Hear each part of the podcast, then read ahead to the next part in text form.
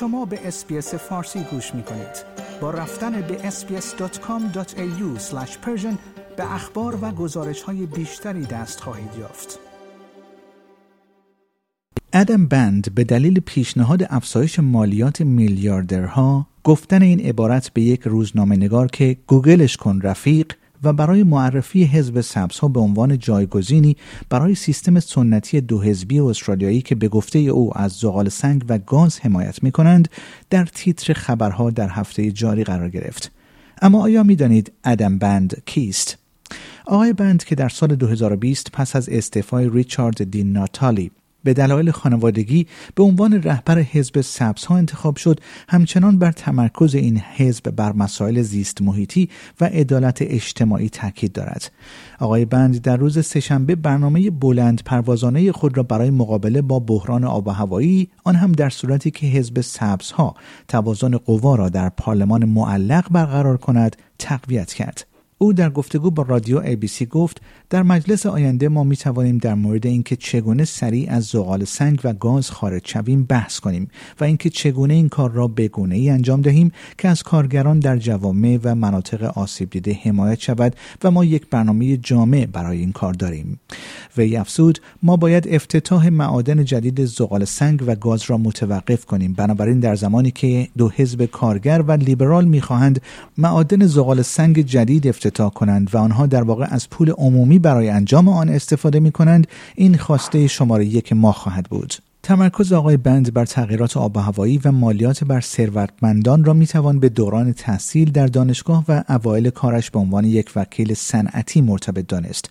آقای بند که اکنون پنجاه ساله است در ادلید در خانواده مویرا و آلن بند معلم مدرسه و مددکار اجتماعی سابق به دنیا آمد. او در پرت بزرگ شد و پس از پایان تحصیل در دبیرستان به دانشگاه مرداک رفت و در سال 1996 با مدرک لیسانس هنر و لیسانس حقوق فارغ‌التحصیل شد. او در نوجوانی به حزب کارگر استرالیا پیوست و بین سالهای 1987 تا 1989 عضو این حزب بود. او اما به دلیل سیاست دانشگاه آزاد در دوران باب هوک و پال کیتینگ رهبران سابق این حزب حزب کارگر را ترک کرد. آقای بند در مقاله‌ای در سال 2020 برای گاردین نوشت من در دبیرستان به حزب کارگر پیوستم اما دانشگاه را ترک کردم زیرا حزب کارگر شروع به گران کردن تحصیل و بدهکار کردن مردم کرد. در دوران دانشگاه او عضو اتحاد چپ یک سازمان ملی دانشجویان سوسیالیست، فمینیست و مترقی بود. در سال 2008 دکترای خود را بر اساس بررسی تئوری کار کارل مارکس قرار داد. پس از همکاری با اتحادیه های دانشجویی در طول دانشگاه و پس از آن آقای بند به عنوان یک وکیل صنعتی در ملبورن مشغول به کار شد و از نزدیک با اتحادیه ها و کارگران دولتی که با خصوصی سازی مواجه بودند همکاری کرد. در سال 2010 او پس از موفقیت به عنوان نامزد حزب سبزها برای بخش فدرال ملبورن وارد پارلمان شد.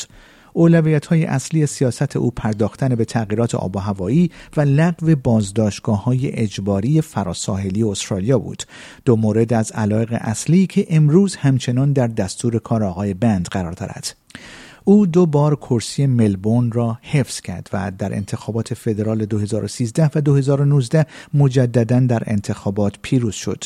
زمانی که آقای دیناتالی اعلام کرد که از سیاست بازنشسته شده و به عنوان رهبر سبزها کنارگیری می کند آقای بند بدون مخالفت به عنوان رهبر جدید حزب انتخاب شد.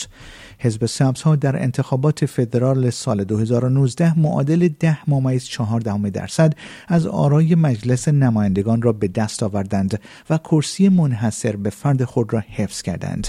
این حزب نه سناتور در پارلمان دارد.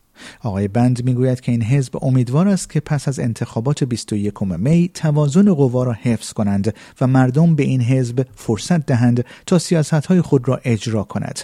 حزب سبزها کارزار انتخاباتی خود را در سال 2022 با شعار دریافت مالیات از میلیاردرها آغاز کردند. بر اساس این طرح پیشنهادی ابر ثروتمندان 6 درصد مالیات بر درآمد اضافی می‌پردازند. آقای بند می‌گوید که این مالیات به ارائه خدمات رایگان دندان پزشکی و بهداشت روانی از طریق مدیکر تضمین آموزش های رایگان و افزایش پرداخت JobSeeker کمک می کند. اگرچه پرداختن به موضوع بحران آب و هوا همچنان در خط مقدم دستور کار حزب سبزها تحت رهبری آقای بند و اون هم با هدف حذف تدریجی زغال سنگ و گاز در استرالیا قرار دارد. آقای بند گفته است که قربانیان سیل های سال 2022 در نیو ساوت ولز و کوینزلند باید بتوانند از شرکت های زغال سنگ و گاز شکایت کنند زیرا او ادعا می کند که آنها مسئول این خسارت ها هستند. آقای بند همچنین در هفته نخست کارزار انتخاباتی خود وقتی در پاسخ به روزنامه نگاری از استرالیا فاینانشال ریویو که این پرسش را مطرح کرد که آیا او می‌داند شاخص قیمت دستمزد چقدر است به تیتر یک روزنامه ها تبدیل شد او در پاسخ به این پرسش گفت گوگلش کن رفیق آیا می خواهید به مطالب بیشتری مانند این گزارش گوش کنید؟